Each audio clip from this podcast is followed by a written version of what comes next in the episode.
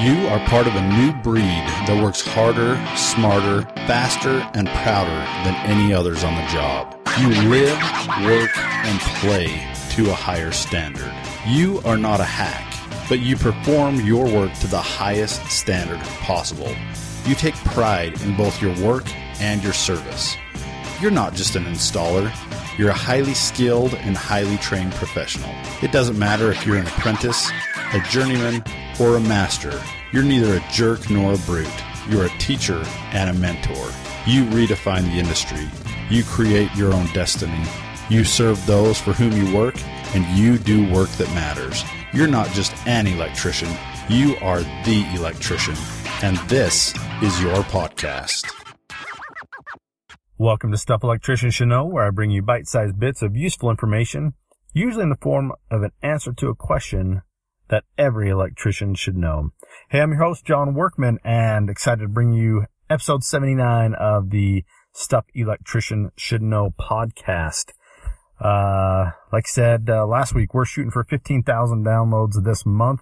So if you would mind, wouldn't mind passing this along to one of your friends, colleagues, coworkers, whoever it might be that you think might, uh, be able to benefit from this podcast, I would ever be so grateful. So anyways, beautiful day today. It's great to be here with you for another week.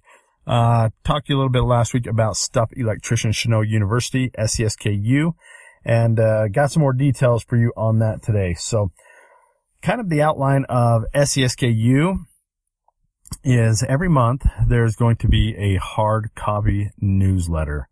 Now this isn't just a newsletter and I'm not calling it a newsletter. I don't know why I said newsletter, but this is going to be a hard copy lesson that uh, is going to be tailored for um, apprentices, journeymen, masters. It's it's going to fit everybody.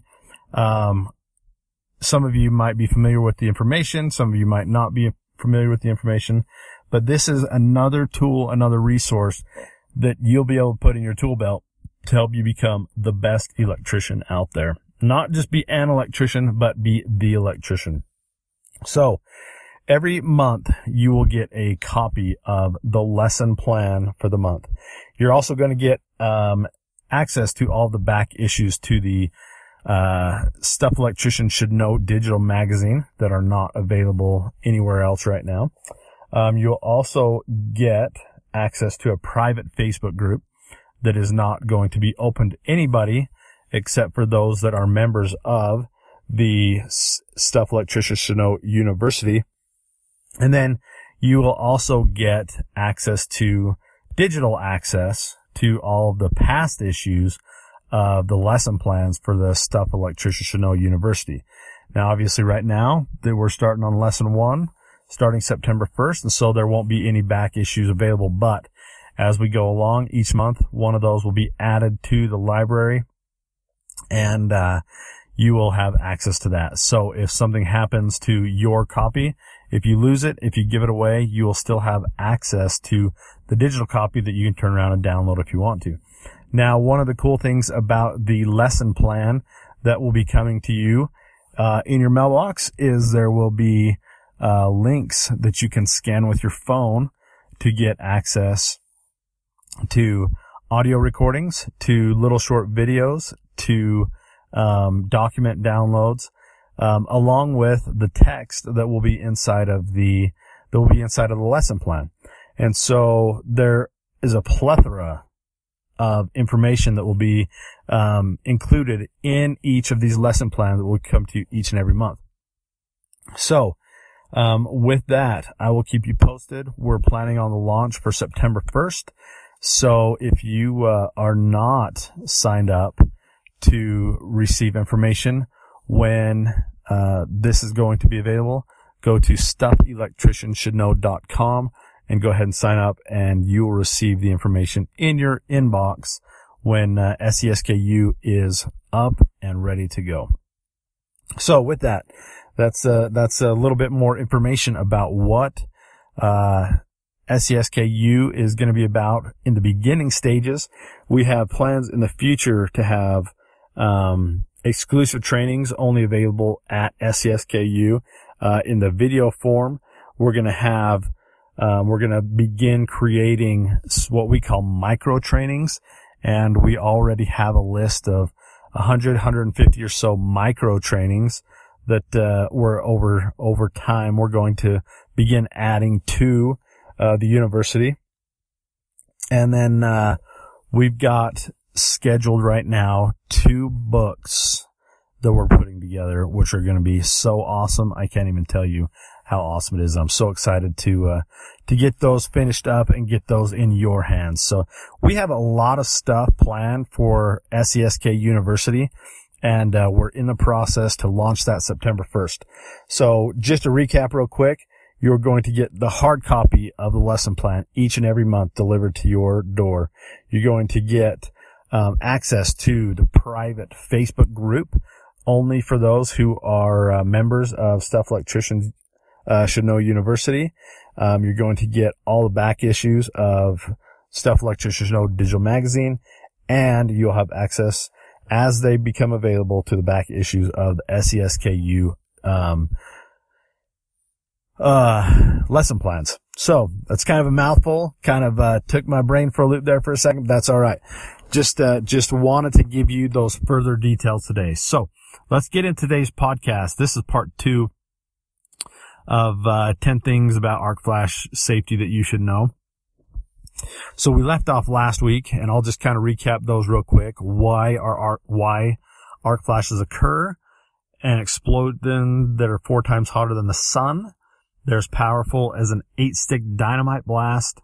Um, power intensive environments are especially vulnerable to arc, arc flashes and employees require education. So number six, arc flash labels provide advance warnings. Arc flash labels include two key pieces of information. The, the expected incident energy, which is measured in calories per centimeter squared at a working distance of 18 or 24 inches which drives the proper PPE required uh, for protection.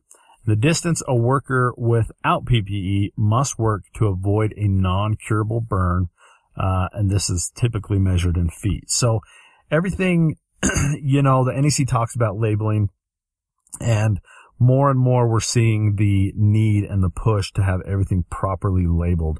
You know, if if somebody gets into a panel um, thinking that it's you know, 120, uh, 240 or 120, 208 and they get into something that ends up being 480, uh, and something happens, there's, there's going to be some serious ramifications there for not just for the person getting in the panel, but also for the, uh, also for the owners of the, of the, uh, plant or facility that should have had things properly labeled. So if you're doing work on the job and you're doing the new installation, make sure and properly label. If you're doing the maintenance and not in charge of that, you might mention it to somebody that they want to get proper labeling done so that nobody gets hurt in the future. Number seven, avoiding electrical disasters. Time and distance are the most valuable variables. Uh, time and distance are the most controllable variables, reducing the risk of arc flash issues. Reducing the time that an event persists by tripping a breaker or blowing a fuse significantly reduces the arc flash incident energy. Increasing distance to the arc flash by remote operation or with closed doors or protective barriers protects workers in case an event occurs. Number eight, better equipment can help. So installing the right equipment can mitigate arc flash hazards. Specialty, des- specially designed low voltage motor control centers, MCCs and switchgear can reduce the probability of electrical shock and arc flash energy during maintenance. Now, there's a lot of uh, old equipment out there. we all know that to be true. Um, and sometimes, you know, it's just better when, when you, if you sit down and calculate the cost or the cost of life that could, could come from having that equipment in there that's 50 years old. In the long run, it could be less expensive to go ahead and just, and just replace some of that equipment. You know, you, you, as a facility manager or a facility owner, you might feel like it's, it's too cost prohibitive to, to replace things, but if you really sit down and calculate risk and cost, it, it could be cheaper in the long run. And it's even something where in a lot of cases, if you needed to, you could do, uh, you, you know, you could replace, you know, a section at a time. Um, but with all the advances in equipment, with all the advances of technology, obviously, you know, having better equipment is going to help protect, uh, your equipment, but also, also the people working in your facility. Number nine, human error is often to blame.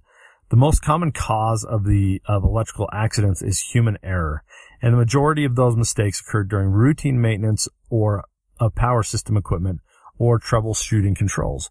Now it's easy to get lax. It's easy to get uh, complacent when we're, when we're doing the same thing over and over, whether it's once a week, once a month, uh, once a year.